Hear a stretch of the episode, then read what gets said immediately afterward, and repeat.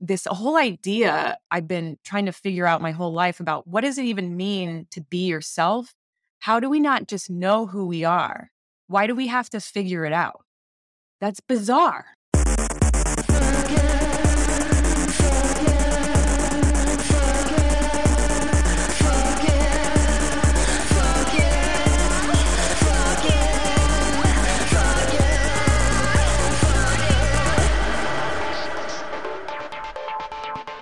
Hello. Welcome to episode one of Fuck Yeah, the podcast where we say fuck yeah to finding your authentic self. I am one of your hosts, Sarah Tom Chesson, and for these first couple episodes, we really want you to get to know us. Today, I am interviewing my co host, Robin Jennings, who is an artist, a mom, a sexuality expert, and just a really all around interesting and inspiring human. I'm excited to share this conversation with you. And we're just so excited to have this project off the ground and doing the damn thing. Let's dive into my conversation with the magnetic, dynamic Robin Jennings. All right. I'm so excited to talk to you about some things today. But I want to, I guess, share a little bit first about uh, some of the questions I have for you were actually inspiration for the podcast in general. Mm-hmm. Because years ago, and you may know this, you may not know this, but Christy, our shared friend, your bestie, uh-huh. shared with me a masturbation technique of yours, which of course she did. What an overshare. Yeah. Um, but that's what's, you know, so beautiful and wonderful about Christy. And I then used that in my classes when I was helping people, when I was working in a sex shop. So I'm going to get back to the story that she told me. Okay, yeah, I'm dying to know. Yeah, yeah. what masturbation technique? so, when I was thinking about the podcasts that I love and also what I think is really unique about your teaching style as well, but my teaching style is that there's there's this whole thing around sexuality that there's not a really good canon of information that's available through more traditional avenues right. to like learn about your body, to learn about like all these things that we just don't talk about. So for me, I have learned so much through storytelling, yes, skill sharing with friends, learning through friends about other friends. And that's information that really sticks for me yes. It's like experiential learning. Right. Yeah. Yeah. And you. you relate to it in a different way. And so, you know, when I'm teaching, I'm always kind of trying to find ways to make information relatable. And I will take other people's stories and I'll kind of weave them into the material so that it gives people this like touchstone in a class for, oh, now I understand the concept. Right. And it's so queer. So I could like go on and on about like the power of storytelling. I feel like it's healing. It's like integrated into all mm. traditions of oral histories. But that's also just like how queer people gain a sense of community and acceptance. I feel like this is a really fantastic way to learn. I feel like it's a way that I've learned in the most meaningful ways. And so when I was like, I feel like I and my network of people have so much relatable and valuable information to share. Yes. I, I would just say yeah. to add to that, it is this whole thing of our only sources for learning about sexuality, um, diverse genders and things like that. We're we're getting things from the media which are often grossly incorrect and harmful at times, or we're getting it from possibly you had a minimal amount of sex education, but almost none of us had any kind of pleasure or gender affirming education. And so our only way to find this out is through talking to each other and the relief when you find out that someone had something similar that you thought was very weird or that somebody came up with an idea that you never thought about that then can change your life or somebody else's and especially our experience having um, done so much pleasure education and then working on the floor at adult stores and you hear it from the people on the floor you relate that to customers customers tell you things and I, it's just you know a lot of times it's it feels like people expect us as pleasure educators to um, have done all of these things or have these like fantastic crazy sex lives um, which you know for me of course. I was gonna say, yeah. but um it, but it is like a lot of just that we hear a lot of tales from people and um and then impart those. So and pass them along and that's what education is and like you're saying it's an ancient tradition. We used to not have the written word or the um, textbooks and all of this stuff and now these things that are still not in textbooks or in the written word we're still passing along and and growing from from that knowledge.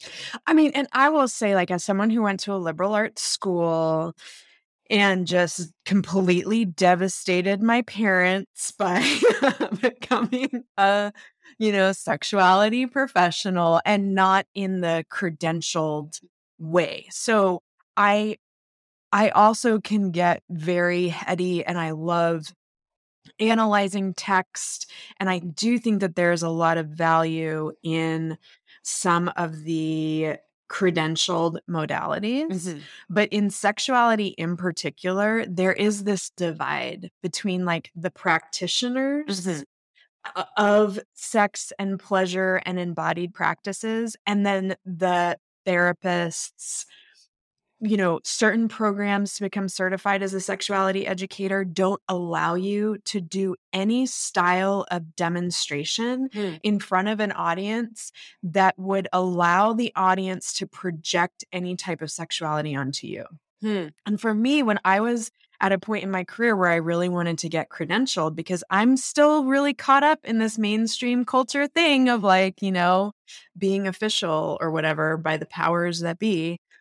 Once I found that out, that in order to go through certain programs, you have to be intentional about divorcing you any type of sexuality or sexual expression um, sexual experiences from how you deliver information i was like well this is just bullshit. I can't do that because there is value that i bring from my experience right. because then I can create a shared experience moment with somebody. And for, I think, a lot of people around these topics relating to our bodies, to sexuality, to identity, to queerness, all of this is it's like you need someone to understand and reflect back to you that you are not alone. right And so, like, I think that that's gonna bring me back to this story. Okay. So, Right. uh, let's say that is it, let's say it's 2008. oh boy It might be 2007. I don't know. probably 2007 i remember that as the wildest year Okay. Okay. Yeah. You're, and you're gonna have lots of opportunities to say more about that. okay So I'm sure we were at the Eagle because you know I was hosting a a event called Shotgun at the time. amazing event And yeah, it was so awesome. Mhm. And Christy was there and um, known to most people as Sir at Mhm. the time. Yeah. Um, because you and Christy were doming together that's right and you were known predominantly as Mistress Mary at the That's right. time. So it was shared to me that Mistress Mary would use a double dildo, specifically the Tantus Feeldoe, which I was like, oh, the Tantus Feeldoe, because I had never been able to get down with that toy because it was so stiff and like so hard yeah, for the things that I do, like with a partner with dildos, I was like, oh God, that thing coming into my body is so imposing. It doesn't mold at all to my curves. Like I'm sort of like, oh, the Tantus Feeldoe. Okay, okay. What is what does Mistress Mary do with the Tantus Feeldoe? Please tell me. I have not thought about this so so she's like, no, it's amazing. You're gonna love it. She inserts the, you know, giver's side and lubes up the dildo that like a couple that was using it for penetrative play would use to penetrate the receiving partner with Mhm. and she jacks off with the Tantus Feeldoe. Yeah. And it's like you've got the like bulbous side inserted in you so then you can like feel it, but it's like she gets really into her cock and it's like connects her to like cock energy. And I had all of these light bulbs going off for me where I was like, so many people need this information. Yeah. It it does that special thing that can happen when you're aroused where you can make believe things and really feel it. Um, which is why like role play works for me so well. Like I'm a terrible actor, but when I'm aroused, I'm a great role player. And that's what it would really connect into me into with me about like this is um this is my cock and this in the biofeedback that it was giving me really just sent it over over for me. And you know, my love of like it was a way of connecting, I think, with my love of masculinity Mm-hmm. and getting into that, you know, cock energy. And then especially with my, you know, masculine partners would make it. So it was just gayer situation because then you can also be fellated um, and have those kinds of sensations as well. Well, and what's so amazing about you specifically, I think most people in our circle, when they have met you, assume that you are gay Right. because you do have this like you you're very in touch with masculinity and it but you also love masculinity and cocks and like all and it's so it, it's something that i love so much about you that you are so queer and yet you know i'm sure some people that meet you just think that you're like kind of a regular old het Yeah. mom Yeah. No, I mean, and that's what the weird thing about having kids also is like going and picking them up and chatting up the moms and stuff. But I've actually found like a lot of the moms are weirder than I anticipated. You know, and the, some of the dads. I think that this is true of light of like Yeah. everyone actually. Like Yeah. everyone is really a weirdo and it's a myth that we like we put on these masks Mm-hmm. of like normalcy. I don't know. There's probably some normal people out there. I I guess. I guess. Um, I feel like if you think somebody's normal, you just don't know them well enough. You know. Yeah, yeah, yeah. But I mean, we're we're just we're we're mammals that are smart enough to be self aware, but dumb enough to not be able to be self destructive. And we're just real weird, so weird. And that's what I love about sexuality is because a lot of that weirdness really shines in sexuality. I mean, when I hear of somebody who has a, a like fetish that has nothing to do with sex at all, I'm just like, wow, fascinating. Yeah. And that was a big part of being a Dom was just being like, really? Well, good for you. Yeah. I'm amazed that you Oh. get off on that. Yeah. You know, I will help you with that then. I know? feel that way too, like where I get so excited about what other people are into. Mhm. and you know even sometimes it makes me have like a little bit of imposter syndrome because i'm like oh you know my, my sex is actually fairly like uh, i'm not going to say vanilla because apparently this is a term now that some people are offended by Mhm. because it suggests that like non-kinky sex is boring which is not true but Right. you know i have these moments where i'm like oh gosh well i just i've never given myself permission to be like that expansive and that i'm so happy for you um I, I will also say though, I have that feeling.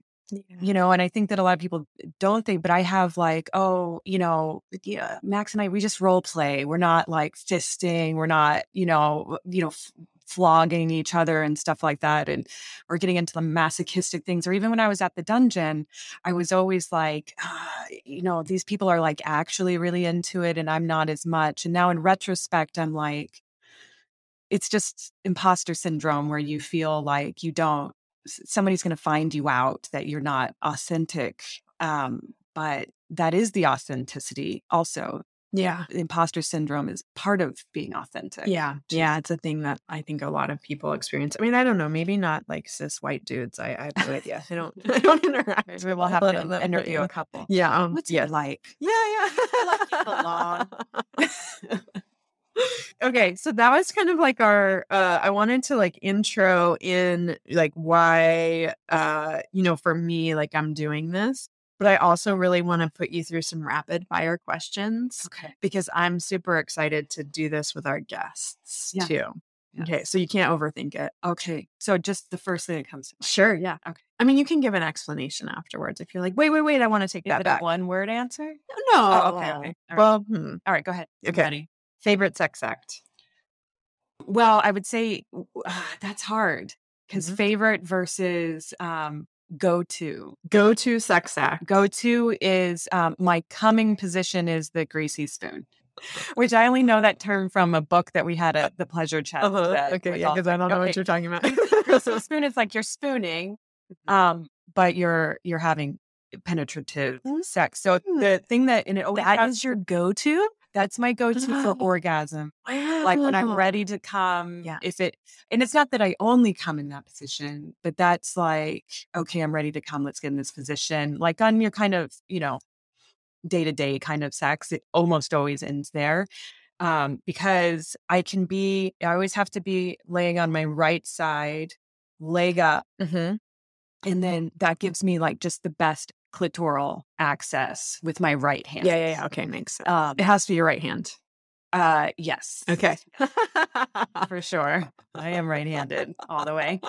And then um and then that also the other thing that I like about that is then um he can do like groping action and neck biting stuff. In all of those things, the penetration, the clitoral, the the groping and the neck together sends me over. I And then half the time I pretend that we're having anal sex. ah. And that's like so then you're fantasizing.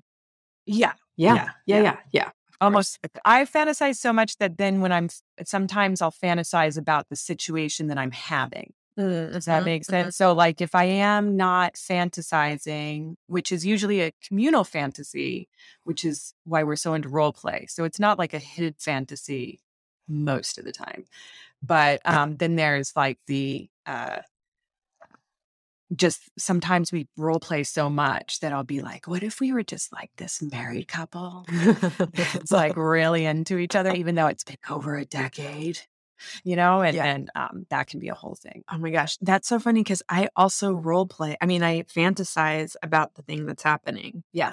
Or I'm such a serial monogamist. Yeah. I I like flirting, but I like in terms of like my sexual escapades in my mind, they totally relate to my partner. That's great. Yeah, it's really it's funny. It's it feels, you know, imposter syndrome. well, I would, I love that though. I, I would say like the, the look, um, and, and the, the like body of, of my partner is definitely part of my fantasy. It's always involving him. But then there's just all of these motivations. It's Mhm. the role play motivation that gets me. And so we're always moving around. And a lot of times we're playing with very heteronormative things like we're cheating, you know, and all of this stuff. And and I don't I don't or like sexual aggression and things like that and playing around with like societal ideas or some or even like celebrity i'll be like all right you're an actor and i'm like can't even believe that i get to have sex with you you know something Yeah. like that but i'm never pretending like oh he's paul rudd or whatever it's Mhm. always like it's like max is the super famous actress that i actress actor that I'm you know Little known fact about you. I was born in oklahoma Yeah. Okay. I feel like that's a little known a fact. little about- i'm an okie and you moved around a lot. I moved around a lot Yeah. as a kid. So I would say, um, and I also, I would, I come from a very unartistic family and, um, but a very too sexually open family, I would say. So there's where- no boundaries in my family. So I feel like that lines up with me, but then I am on such an artistic angle, like, and it was a struggle for me to like break out of like learning how to be artistic. Oh, here's the thing. I come from a very introverted family. And I think most people don't view me as introverted. I think I have introverted um, habits, Mm-hmm. but that I'm an I'm an extrovert raised by introverts. Yeah. So maybe that's why I'm like a chiller Leo, but I think I'm still pretty Leo-y. yeah. I think it depends on the context that someone meets you. Yeah. Uh, I told someone recently about some performance stuff that you do, and they were like, "What?" And I was like, "Oh my god, um, bad habit." Bad habit. Um what is a bad habit that I have? I'm sure. Oh, well, I mean, I smoke weed every day. it's not a bad I mean, it's one of those things that I feel the way I feel about my weed habit is I want to be able to cut it down so that I don't have to completely cut it out. Yes. Okay. I love it so much yeah. that I'm like, okay, we got to like have some space so that we don't overdo it. Yeah. But I think I might be beyond that. You're walking that line. Six months ago. What is your go to? I hate guilty pleasure because I don't want us to feel guilty. So, indulgence. What Mhm. is your go go to indulgence? Um, I mean, I do, I do think it's, it's weed and drugs. Like I am kind of trying all, I realized recently I'm kind of always trying to change my mood through chemicals. Mm-hmm. And so I'm always trying, I'm indulging. And that's why the weed is such a thing. And then, you know, you could throw some ecstasy or some mushrooms in there from time, or even just, I'm luckily, I, I'm not too far into alcohol, but even just like, always like, I just want that one beer every day. I want the joint at night. I kind of always want it. I think that's why I get a little bit too into, not too into it, but I get into yoga so much because I'm like, I want this feeling. I'm like chasing a feeling all the time. Yeah, yeah, yeah. Okay. Well, that's that's your bad habit is Well- chasing the feeling, I think. Yeah. Yeah. And then, Yeah. and that probably leads to my whole sex thing too, and why it's become such a part of my, a big mission in life is probably around that feeling chasing thing. Mm-hmm. Yeah. I had something to say about that, but I want to keep rapid firing you. Mhm, mhm. Uh, something you learned the hard way. I would say really my, um, about who I am and what my sexuality is. I'm still learning about it. And I do think it's been a hard path. because there is this aspect of like you're talking about the kind of queer presentation ish that I have, I think stems from so many different things being in this patriarchal society, being attracted to men, but not feeling like I fit into this like idea of what a straight woman should be. Mhm. Um, and it took me a long time, longer than I would have liked to like kind of find the community that I'm in now that celebrates like diversity of um of women's gender expression or a person's gender expression and having that kind of freedom to do whatever it is. And i'm still questioning how much of what i do in my gender presentation is for the people that i'm trying to attract versus who i actually am. I don't know how to parse that. Mhm. um it's still i'm working on it Yeah, yeah. I mean, oh God, I have so many things I could. We could spend all the podcast on these questions. So I'm gonna, we're gonna. It, it's a onion that's gonna unfold. We're gonna talk about all these things as we go. May, may- probably not today. Um, last podcast you listened to. oh i was listening this morning to have a biscuit made Ah, i'm obsessed Yeah, that's with that it's it's been my comfort over 2020 it's the only podcast i well 2020 2021 and 22 is like i just find that i love bad movies and i love the people on that podcast talking about it and i'll re-listen to episodes and still laugh and it's just a thing that i can put on so that i can get that chore done again so i appreciate them being there for me mm, yeah, I know podcasts really are there for you. It's so nice. I feel that same way about my favorites. What was your first impression when you met me? You know, all right. So I I know I met you before this, Mhm. but the first time that I really remember an impact um was it was a shotgun event and there was a pool tournament. Uh huh. And playing pool was my way of um picking people up. So like when I was a kid, my mom had a pool table. I learned pretty well and being female and playing pool is unusual. So that was my way at straight bars to go and like pick up dudes. Because otherwise I was at shotgun um hanging out with with queer people and I'd be like, you guys like, you know some like dudes, right? Can we like throw me a dude? And they're like, I don't know any. Um so um so I'd have to go out to the bars and I would play pool. Anyway, on this night at Shotgun, you were running a pool tournament and I Oh, was Did I like chastise you? no. Oh, okay. No. Okay. And I was like, I am going to crush it. because I play pool all the time. I did not crush it. Whereas Christy, so I was like eliminated pretty fast. Christy, who never plays pool, was killing it, but she was super drunk. And like she gets real loud and like blah, blah, blah, and like all this stuff. And she, and it was like the final one. She was in the last game and she kept chatting instead of playing. And I remember seeing you, I think you were standing ne- near me and you were saying to someone else, she just keeps talking and not playing. and I am very controlling. yeah, this is, this is very me. And I was like, oh, uh, and so I went over to Christy and I was like, dude, fucking play. And uh, and so I kept um harassing her to keep playing because I was doing, and I was like, this.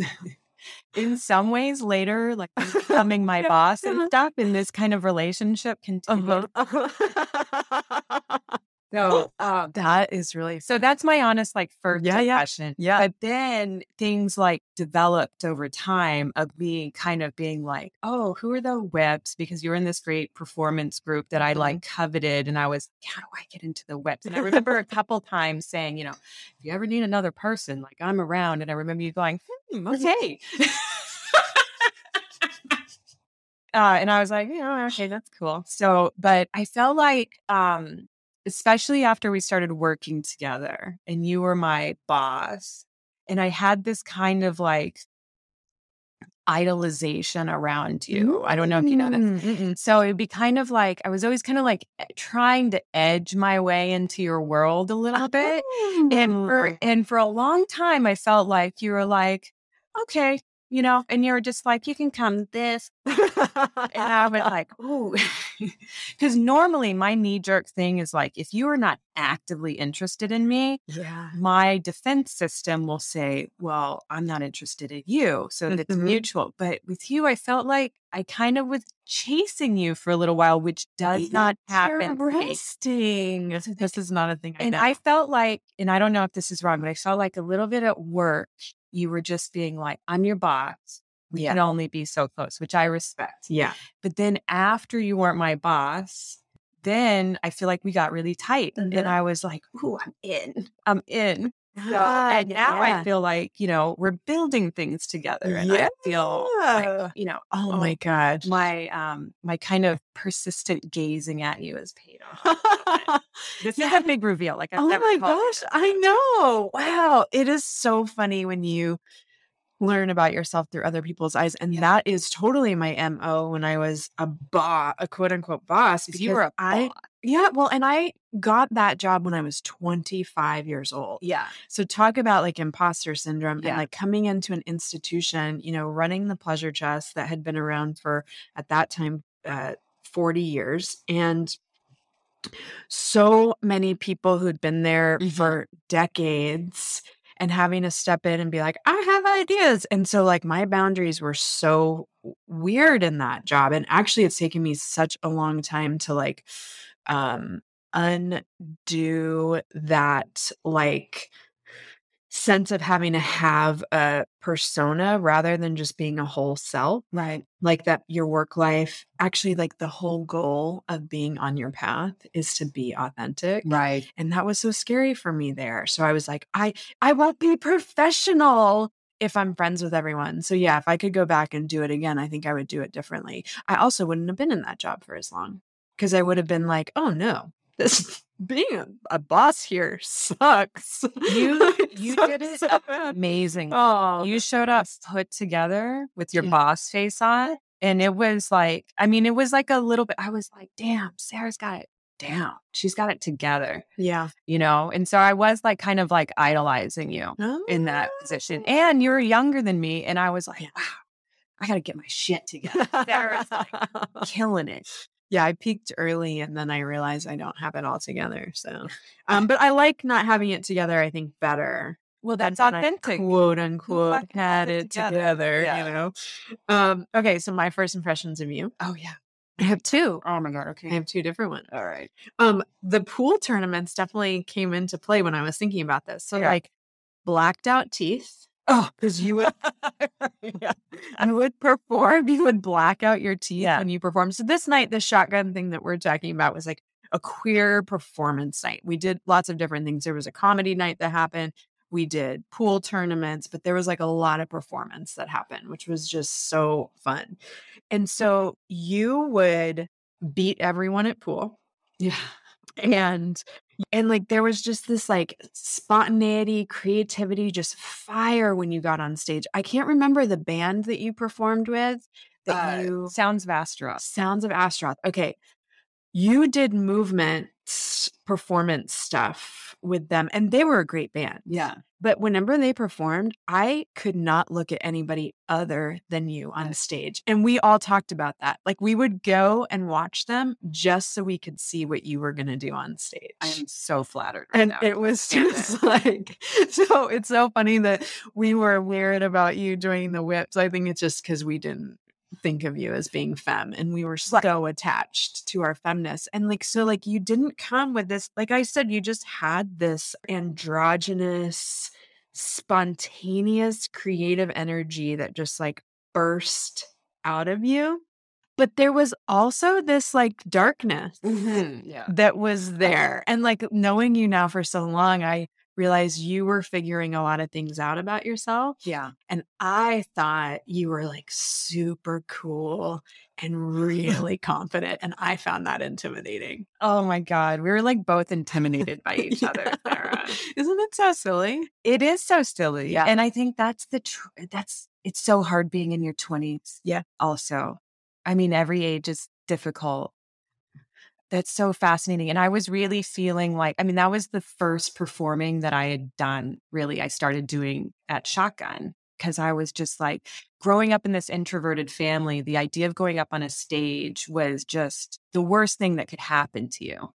And so I had to like kind of break through these kind of things that I was taught. And, uh, and then also the idea that they would want to watch you. And then also the idea that you're in this gay space, in this queer space, and you're not queer, but feeling like so aligned with people there and feeling finally at home, except for like, I just can't get laid, you know, in this space. So it's like, um, it really, Shotgun felt like the most comfortable going out space that I had ever encountered where I could be most myself. Yeah. It was the But then at that same time, I would have to go to like Little Joy and Shortstop and all this to troll around for, you know, tattooed boys.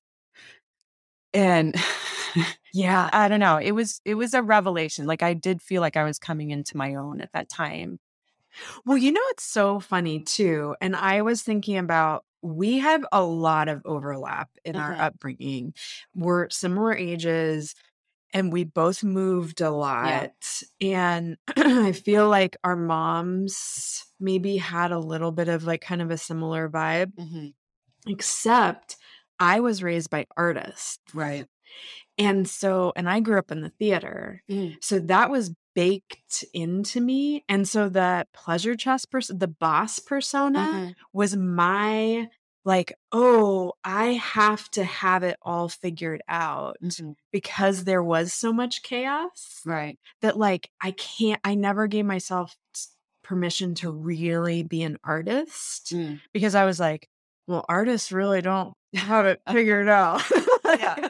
I'm going to recreate my childhood, which felt very chaotic and felt like I didn't have a lot of control. And so it's like we have a lot of overlap, but then there's also these like really opposite influences Yeah. that are so interesting. That makes so sense so much sense with what um coming into the pleasure chest that especially at that time was so chaotic Mhm, and you whipped it into shape. mhm, I mhm. mean, it was like a run a smooth running machine by the time you left. yeah, I mean, to an extent. right, right, right. To to whatever To what extent you certain could. institutions Yeah. are going to always and that's part of like the magic of some things Yeah. too is that there has to be a little bit of chaos and you know i think for me it's taken a long time to figure out how to like allow there to be um controlled chaos or like just like just letting go of some of the control because then like uh you know it gives more especially my daughter has really really taught me this she does not want to be caged like she just responds to it as if she's being caged Right. She's like, no, no, no, Mhm. no. This is not how we're living. And I'm like, oh, there isn't that. Like, it doesn't have to be one or the other. Well, the chaos has things to show us. Yeah. You know. So, okay. I want to ask you about your Craigslist days. okay. Craigslist Evan dates you like your Craigslist. Right? I know. It's such a, I mean, now I, I have never actually been on a dating app, which is unfathomable now. I just happened to like come of age at a very specific time where it was like right when dating apps got big, I was in a monogamous relationship. And then once I got out of my marriage, it just so happened that like well, anyways, that's a story for another time. But yes, Craigslist. Right. And I, the reason I want to ask you about this actually is that whenever you have given me advice, whenever we've like gotten really deep and I've come to you for counsel, I am I think that you are an undercover manifester. Mm. Like, I don't know that you would identify yourself in this way, but you have that perfect balance of that, like, really creative, like, fiery spark. And I feel like it gives you a lot of like laser focus on what you want. Hmm. At least when you have advised me, Yeah. I feel like you always have really great suggestions because I'm like this Pisces who's like, oh, I don't know. Like I'm going with the tides Yeah. and you always focus it in. And when I hear about your approach to Craigslist, I'm like, yes, that's it right there. Like Like you manifested the partner that you wanted in your life. I know that there was a lot of like um experimentation before you got there. Yeah. But like what were those Craigslist days like? And how did you get to the place that you finally did where you like laid it all out on the line on Craigslist and you were like, this is who I am and this is what I want? Uh, so Craigslist started again from Christy. Okay. Uh-huh. So Christy and I were, I don't know, just very single at the same time. And I called it our second puberty, Mhm. which I know a lot of queer people go through because you have Yeah. this kind of assigned to you puberty. And if you don't agree with that assigning, um, uh, sometimes you figure it out later in life. So I had gotten out of a, a big bad relationship, and so had she. And that's when we started going to shotgun together. And I got kind of immersed in this community that I felt more belonged to. But like I was saying, I had to like go out to find dudes, you know, to have sex with. And so um, she was saying that uh, she's like, you know what I do to masturbate? It's all post on Craigslist, some like nasty, whatever fantasy thing. And then I'll masturbate to all of the replies. And I was like, Genius. genius. Yeah. Genius. You can get live feedback that is not going to harm you in any way, you know? Um, so I started doing that, posting all kinds of like whatever I was like feeling. Sometimes I'd have multiple ones going. And um, and I would masturbate from that. And I was like, this is great. And then after a while I was like, I wouldn't mind hooking up with that guy, or maybe I could meet that guy. But now I posted this thing that's totally not me and irrelevant. So then I started posting more stuff about like, maybe I will. You know, in the first one, I was, I just posted, show me your dick, you know, and um, one guy sent, I mean, okay, first of all, this, if you post it, almost anything as a, as a female looking for males on Craigslist at that time, not even allowed to now. Um, at that time, I would get literally like within moments, hundreds oh my of replies, goodness. Wow. hundreds. Well, it doesn't. My my it would bing bing bing. As soon as I would check one, there'd be another one, and I could just start going through them. It, I couldn't catch up with it. Sometimes I would take it down just because I'm like 500's enough, guy. So I would, um, so you know, send me a picture of your dick. You, I have so solicited dick pics, and some unsolicited ones. of course. So, um, this They one guy themselves. posts a picture. He sends me a picture, and it was like, I was like, "Is that for real?" It was the it was the largest penis I'd ever seen, and so I was like, um, maybe I'll just meet up with him and see what that's like. He seemed nice otherwise.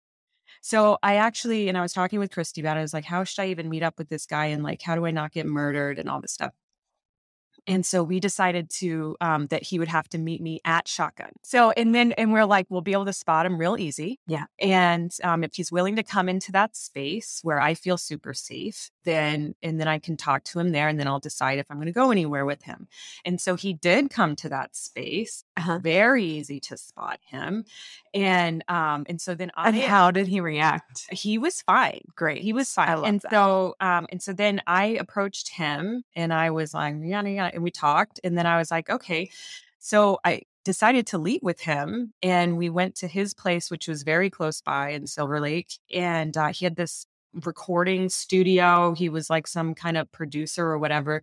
We ended up um having sex on his couch in his recording studio. But seriously, when he brought that thing out, I was like, what? Fuck. Man. It was it was insane. And I was like, I don't know how this would work. And it did work. And it kind of blew my mind. And then I had sex with him one other time, kind of blew my mind. And then the third time I had sex with him, I was like, eh, all right, Yeah. It's that's fine. And so, but that was that is the guy that broke the seal. So then um I started like just for hookups, just started posting for hookups. And then after a while, I started thinking like, all right, maybe I can actually find, you know, a partner on here. And so my approach for that started being um, I'm going to post all of the things that are unusual about me in a long list and then a, post a few things that I, you know, would like them to have that are unusual. Do you remember anything from this list? Like, what were some of the things that were unusual about you? Can I, can I look it up? Yeah. Yeah. All right. This is, I did a number of these, but this is the one that I got max on. Okay. So I love stop motion animation, singing in my car, Werner Herzog, Don Hertzfeldt, Buster Keaton, Ian Curtis, the silent movie theater, corsets, boas, garter belts, dressing up as a man, dressing up as a woman, making things with my hands, monkeys, walking to neighborhood bars, getting tattooed, playing pool, swimming in pools, water parks, national parks, road trips, distant lands, foreigners, accents, uh, uncolor coordinating, asym- asymmetry, kink, kinky people, queers, dykes, drag queens, glitter, mustaches, an occasional joint, not true anymore, yoga, dancing, and a few other things. I'm sure. I'm five. Sl- I'm, bleh. I'm five six, slender and sit, tattooed and naturally redheaded. In my dreams, you are over thirty but under forty, athletic, a total weirdo and have spent your adult life exploring and refining your craft, sexuality, and understanding of your world. Extra points for photos, grammaring well, and spelling. Wow. I feel like I just got chills because, like, that would be, that would definitely be something for me that if I came across that, it would have so much spark to it. And the photo was a photo of a kitten with milk on its face that uh, to me looked like cum. and the and the kitten surprised. Hmm. So that was the photo that I posted with it because I was like, if I'm looking for you, you need to see this first and respond to that. And Max did. So Wow. Oh, what did he respond in kind with like an interesting, well grammared response? I think he did. I gotta I would have to look up that part. Yeah, but do you remember getting it? I remember getting it. And this is actually the second one that he replied to. The first time he replied to it six months earlier. And I had a rule at that point that if they say one thing that I don't like, I'm not responding. And he said one thing. I had said something about finding gay men cute, which in retrospect is prob- problematic. And and he said that he he didn't find them cute or something. You're like, I was like You're canceled. canceled, but he had Yeah. great photos. Oh, and the other thing was he was he was oh he was 40, which is so old. Mm. And I was 30 at the time and I was like I think that's a little bit too old for me because I also was trying not to do the whole like older man younger woman thing, Mhm. which my, you know, dad preys upon so much. And Mhm. so I was resistant to him, but his photos were super hot. And I was like, well, he is very attractive, but he said that thing about gay men. And then, you know, And there's 10 years. there's and- 10 years. And Yeah. so then between that six months, I went to India to visit my dad, who was living there at the time. And I spent a month there. I was turning 30. I was feeling aimless. I thought, like, what am I doing with my life? So I went there to visit him for a month. I did not visit him most of the time. Um, I met up with him a few times, but the rest of the time I traveled alone in India. And um, it was eye opening. It was really a huge experience for me. And so then coming back to LA, I was like, fucking get it together. You Yeah, put everything yourself at your better. fingertips. You Yeah. have every resource here. Stop wallowing in it. Get a little more focused. Yeah. And that's when I wrote my manifest on what I wanted in a partner. Mhm. And that's when um, I got the job at the Pleasure Chest, which felt like a downgrade at the time, Mhm. but actually was um, putting me on the right path. I love that. I feel like we have, we all have those moments. It's a matter of like tapping into them where all of a sudden, like you come to a clearing in your life. And you're like, oh, I don't know exactly what the particulars of these next steps are, but I know I'm on headed in the right direction. Or I know I, I feel my guides. I don't know, whatever it is, like whatever you're tapping into as far as like source or whatever, that like you get a little glimpse of like, no, no, no, keep going. I'm having that moment right now Yeah. with um, with what I'm doing for work Mhm. because for the first time I'm not in a scarcity mindset, which is something that has just aligned in the world. Um, I have the privilege of not um, having to stress about what work I take. I have very little time to work because I'm, you know, caretaking for these kids. But in the small amount of time that I have, I have stopped taking work that I don't want Mm. and only take the work that I want. Yeah. And I did that a little bit accidentally. I, well, not accidentally. I did that for my mental health because I was starting to lose my mind around the stressors of the past really eight years for me have been rough. And it's been, you know, rough for all of us the past three. And even before, ah, just so many things that have happened. Yeah. So I, I got into this um, space where I'm like, I don't have the mental capacity to take on the kind of work that I used to. And I scaled back and I started only taking the work that I really wanted. And now that work I do feel like is coming at me Yeah.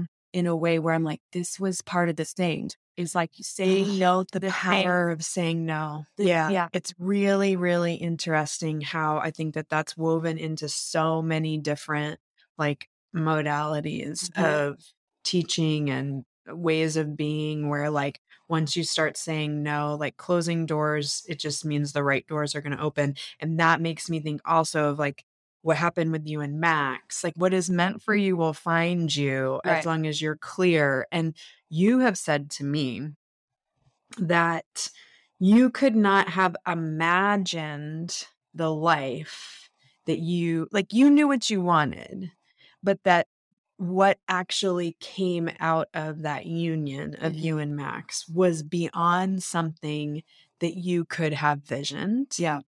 and I wonder, especially like, you know, in the context of having just had this conversation where we went kind of far back, Mhm. do you feel like life has happened to you? Or like, have you really just like gotten onto your path, stuck to it, and like built what you have? That's a good question. I would say maybe neither. Ooh, yeah. Okay. Other, yes. because I don't think that I actively think about it that much. But I do think that I have always strived to be my most authentic self. Mhm. And in that vein of, I, I think that ha- is what's been leading me along. And I've only recently realized it. So, with the work that I've been doing recently, I feel like I got the sense recently this is my calling. I'm doing my calling. But every time I tell people that, they're like, yeah, dude, obviously. Like, how do you know that's not what you should be doing? And I'm like, I think it's because since I was a teenager, I started on this angle of like trying to just really be me. In because when I was a child, I really was trying to be who I thought people wanted me to be. Mm-hmm. And I failed at it dramatically. dramatically was not good at it. And um and what and I gave up that idea when I was a teenager and I was like, fuck this. And I was, you know, a riot girl and I was shaving my head and and putting black lipstick under my eyes to go to school. Um, because I was trying to like obviously join a certain tribe that mm-hmm. are saying fuck mm-hmm. this. But at the same time, I started trying to repel people instead of attract them. And that's when the people that I loved started coming into my life. That's when I started getting good friends. Mm-hmm. And I think part of what I would do with like painting the teeth black, I would do that. I, I, would do it, it would be a performance, but then I was like, I'm just going to do it to go out. And I would do it at the straight bars sometimes too to test myself. Like, I'm mm-hmm. going to paint my teeth black and then I'm going to smile at people at the bar when they want to buy me a drink. And if they get scared away, then I know that that wasn't a good candidate. If they find it interesting, then that's somebody maybe I want to talk to. And yeah. now you're in this place where you have, you always wanted kids. Mm-hmm you have a kick ass partner, husband, mm-hmm. technically. Yeah. And you do creative work that is entirely focused on sex positivity and feminism. Yeah. But I'm starting to rearrange my brain around we're not a top down kind of creature, we're a bottom up creature. So this whole idea I've been trying to figure out my whole life about what does it even mean to be yourself how do we not just know who we are? Why do we have to figure it out? That's bizarre, mm-hmm, right? Mm-hmm. So, and I think the reason is is that our logic brain is working for our animal brain, body, whatever you want to call it. So, it's the body and in our in our deep core is informing the logic brain and the logic brain's trying to figure that out I feel like I've just been letting that kind of intuition lead me down where, or going where I feel comfortable. Mm. Part of why I was a Dom was I, I, felt comfortable in that space with all of those women. And it was a way for me to work out what it even means to be a woman and how to find power in that. And then with the teaching, it's like pleasure education just gave me this outlet where I can talk about all the things that you're not allowed to talk about in other spaces. So I stayed there because I'm comfortable. I love making things and I'm pretty good at it. And I get a lot of accolades from that. I don't actually want to keep the things I make. I want to give it to somebody and have them be very happy with it. And that's what gives me the like the feeling. So I think it's just chasing that, it's chasing that feeling of being comfortable, of going after the things that I think are important. Same thing with like chasing sex. Like I'm constantly like trying to find what else is on this journey because it seems boundless what you can do with your sexuality. And it's gone from, you know, just so many different avenues that I've been able to pursue. But I guess it's all in that search for the feeling. The kids are about that feeling. Like mm-hmm. I wanted to have that love relationship that you, that seems so and is so particular towards having a child and caring for them. Mm. So I think I'm just a feeling chaser and it's led me here and, and not denying those feelings. Mm-hmm, mm-hmm. Mm. Pursuit of a warm, fuzzy feeling. that is your approach to life. Yeah. I love it. I think yeah. that's great.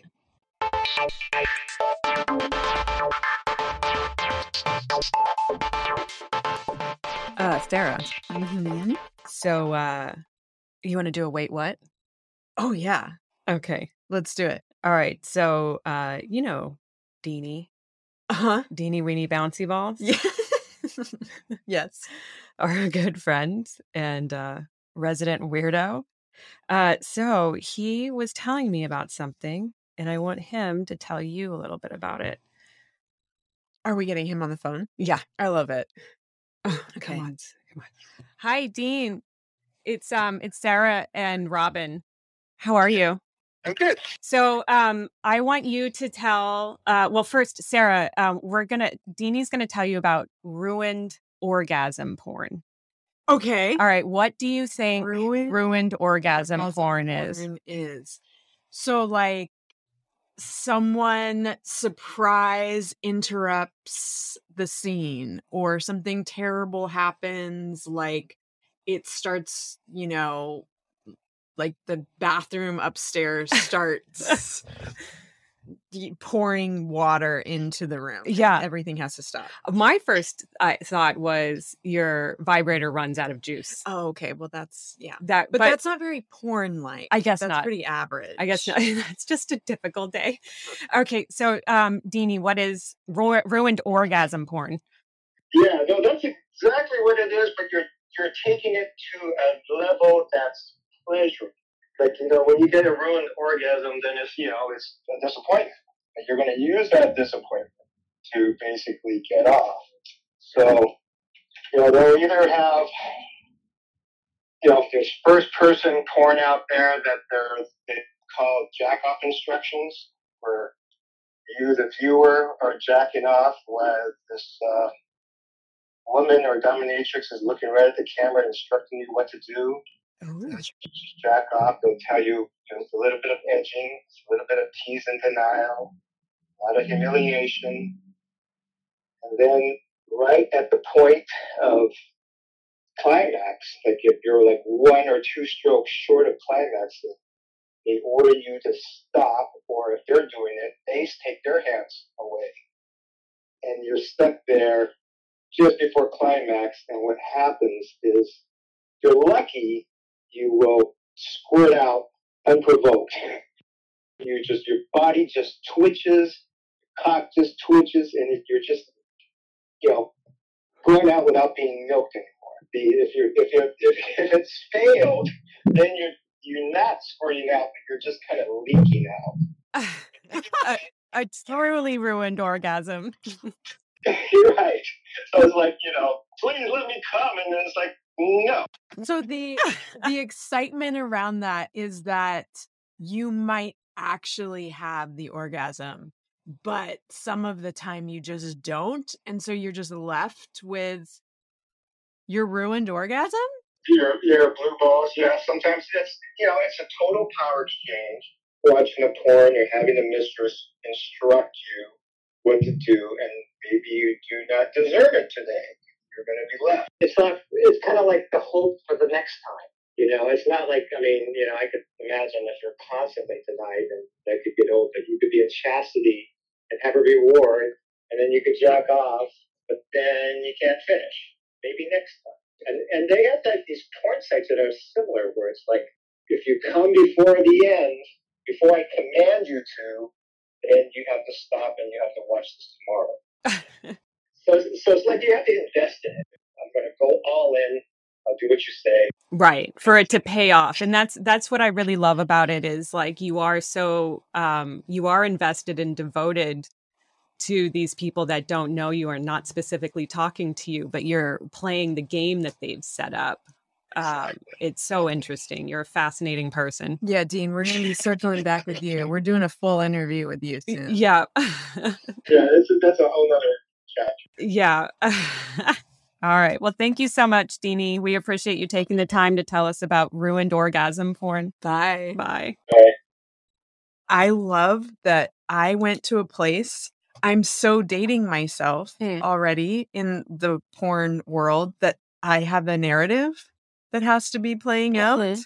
And he's like, no, no, no, you have it all wrong. yes yes this is just first person staring in the camera, someone instructing you. And because you're so bought into that total power exchange, that dynamic, that like wish fulfillment getting, you know, withdrawn, which then makes it even better when it happens. Mm-hmm. That there is no narrative, there's no production that's happening around this. This is just a dominant in front of the camera.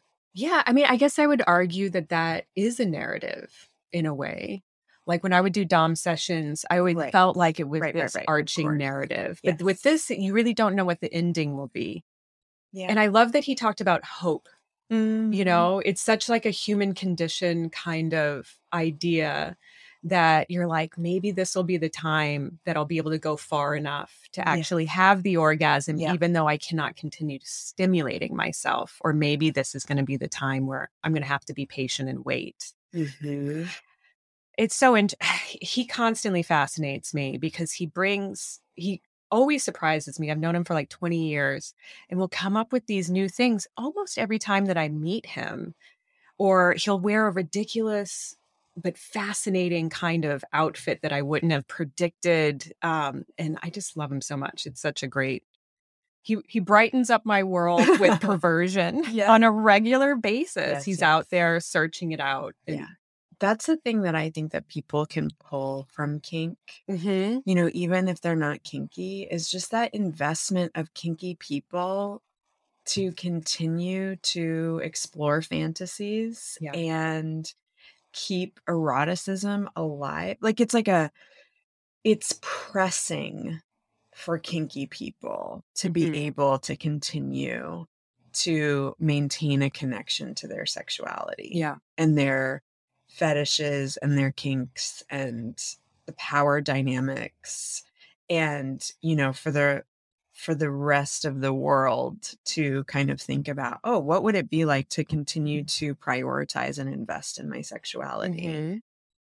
you know like we would be more our whole selves Yeah, I 100%. And also seeing sexuality in things that are not overtly sexual. yes That's what I love about kink as well, is where you can, you know, feet are sexy, clothes are sexy, power dynamics are sexy, leather is sexy, whatever, like you can transform your world into a sexy space through kink. yeah everybody else experiences that as new relationship energy Mm-hmm. the erotic mindfulness Right. comes in when they're in an erotic, you know, like a moment in their life, whether that is like their early 20s and they're exploring and they have permission to do it and it's normalized, or whether it's like they've gotten into a new relationship and then all of a sudden sex is every, you know, like the person who makes your coffee turns you on Right. and the scenario at the at work suddenly becomes like a hot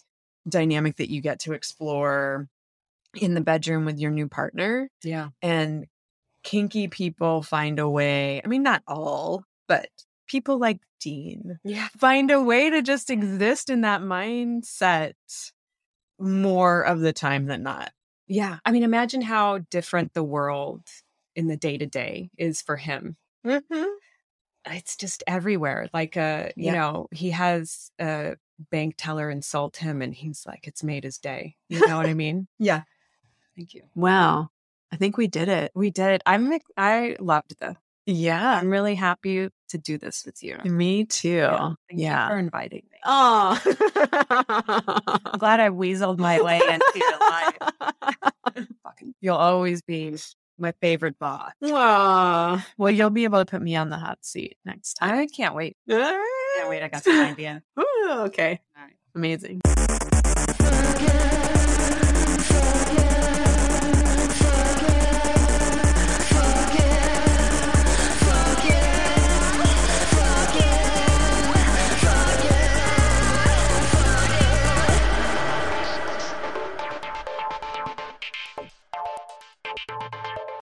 Knocking them out of the park.